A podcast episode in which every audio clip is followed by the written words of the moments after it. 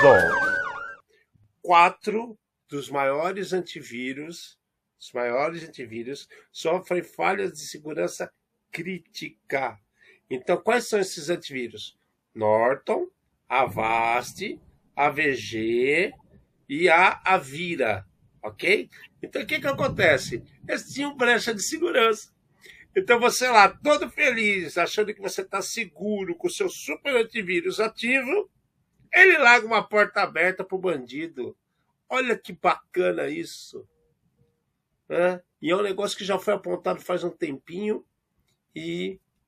Então, a, a, a matéria fala né, de que a falha do final do ano é, não existe evidência de que essa falha foi explorada o principal importante é tenham os equipamentos atualizados. Porém, a gente não sabe desde quando isso estava vulnerável e aberto esse tipo de problema. O mais complicado é assim, é assim, a gente não consegue prever esse tipo de impacto, né? Mas a pior coisa é, para um antivírus rodar, ele precisa ter acesso ao sistema. Acesso total. E daí, se ele tem uma, um problema desse tipo, ele dá para o bandido acesso total à sua máquina também.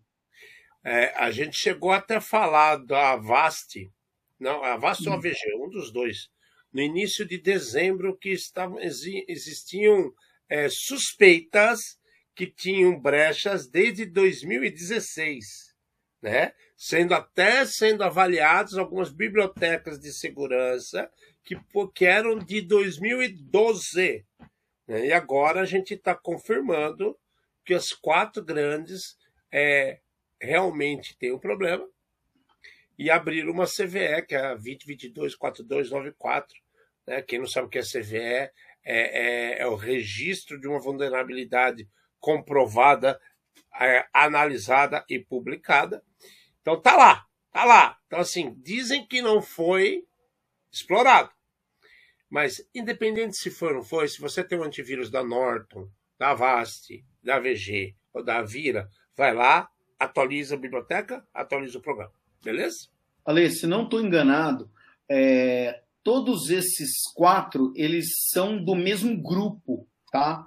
É, Aqueles da Tchecoslováquia lá, não é? Então, a mesma, a mesma, a mesmo, o mesmo grupo comprou essas tecnologias. Então, pode ser que depois da compra alguém fez uma atualização e essa atualização nos, em todo mundo igual causou o mesmo problema para todo mundo. Tá? É, eu ia falar unificação de códigos, é comum isso acontecer. As pessoas unificam algumas bibliotecas hum para que seja mais fácil a distribuição de atualizações. E aí pode ocorrer esse problema.